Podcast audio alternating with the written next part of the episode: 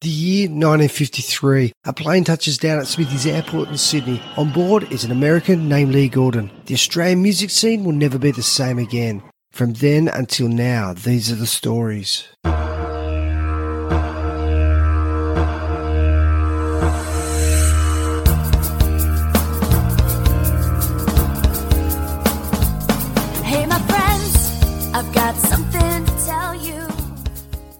Hey there, this is Josh Ursom, and you're listening to Awesome Aussie Songs.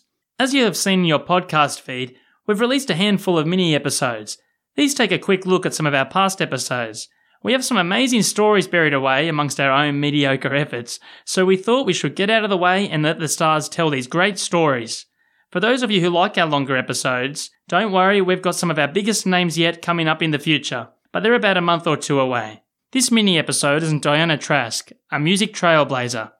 Following World War II, she was the first Australian female to break into the big time in the USA. She was the first to star on primetime American television. She was nominated for a Grammy, and her diversity saw her cross over from jazz to pop and then on to have a successful career in country music. 18 of her singles made the Billboard country charts. As a songwriter, she wrote a US top 10 hit for the Osmond Brothers, and throughout her career, Diana's friends have included Johnny Cash and Glen Campbell. First discovered by promoter Lee Gordon, she was encouraged by none other than Frank Sinatra and Sammy Davis Jr. that her future was in the USA, and she had the talent to be part of the big time.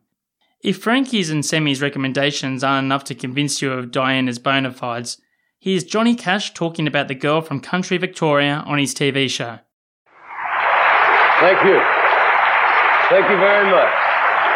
Right now, I'd like you to meet a young lady from the deep south, and I mean the deep south. She comes all the way from Australia. But let me tell you, she's right here at home in Nashville. Miss Country Soul, Diana Trask.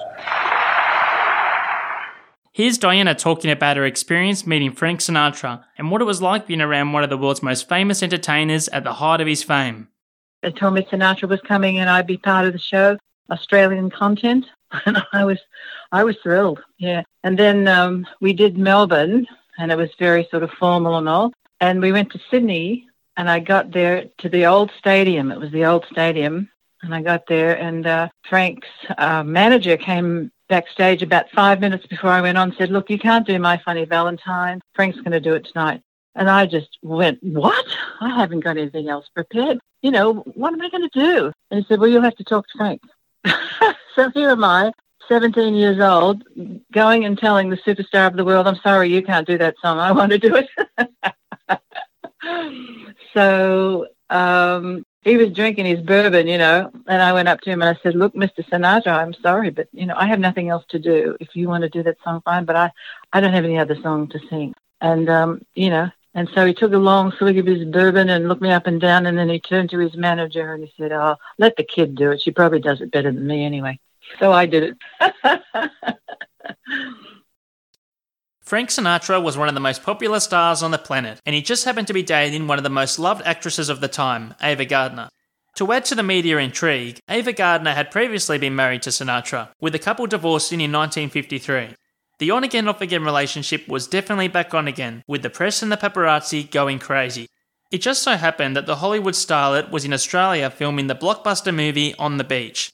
Gardner's filming in Australia coincided with Frank's tour down under, and the world media followed.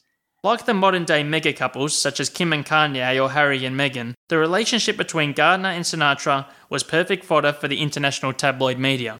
A reported lovers' tiff between Ava and Frank had the press going bonkers, and the search for the supposed other woman began.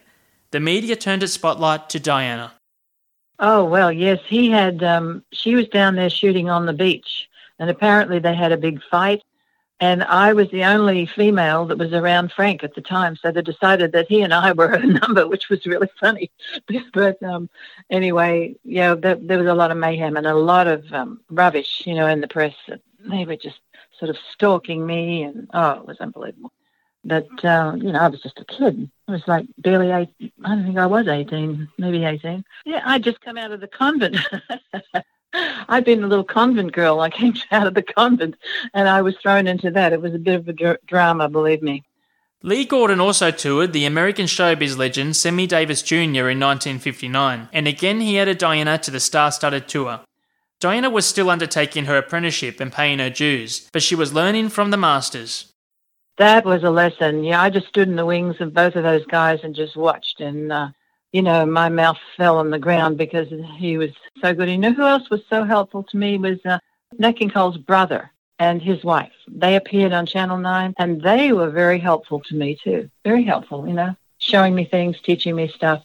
And um, I think um, Frank, um, I mean, uh, Sammy Davis Jr.'s manager, I, I went on and opened up for Sammy and I came off and he grabbed me and he, people were going crazy and he said, get back out there. And he actually threw me back on the stage and said, you always take a second bow. You always take a second bow. So I, I learned, I learned.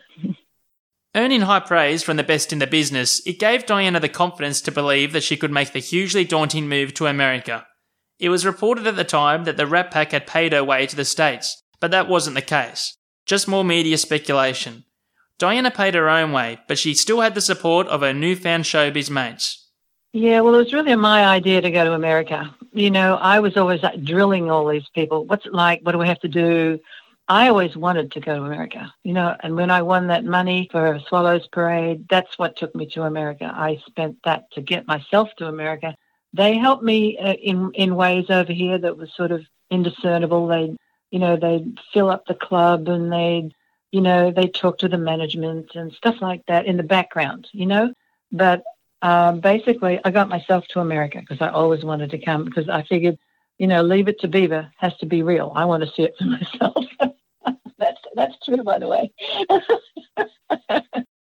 when she arrived in the USA, Diana spent her first few weeks living in Sinatra's mansion and attending A-list celebrity parties. It was very scary, you know, because I, I mean, he would, uh, I, he wore me on his arm around a little bit, you, you know. I went to dinners and things with all of these huge stars and uh, they would grill me. Tony Curtis got me in the corner and grilled me about you know Australia and what what was I going to do and why was I here and I was very young, but um, really in a way I was Frank's uh, kind of like his daughter because he was much older and uh, but he was very kind to me. He was very you know honest with me and I think he and he said to me one time, well, do you want help or do you want to do it on your own? And I said, I want to do it on my own because how else would I know? And he said, All right, all right, I won't do anything. You'll just, I'll just, you know, be in the background. So there it was. And I did call him a few times, yeah, as when I needed something, yeah. He, and he would get it done. Here's Diana with My Funny Valentine.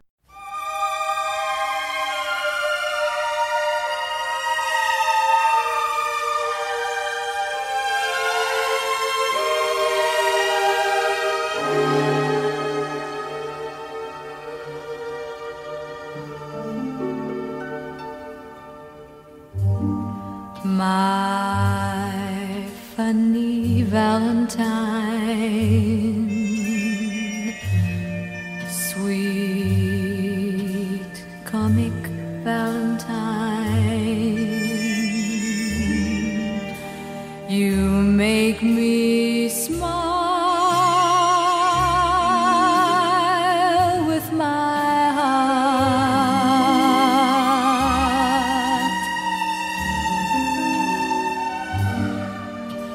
Your looks are laughable, unphotographable, yet you're my.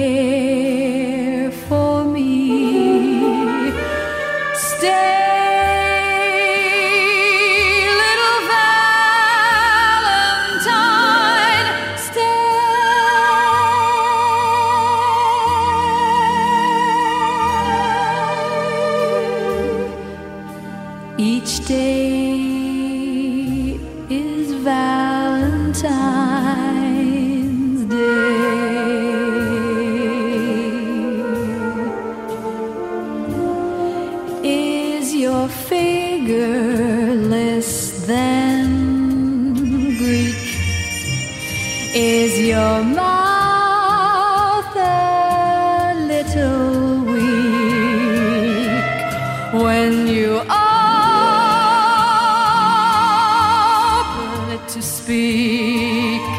Are you smart?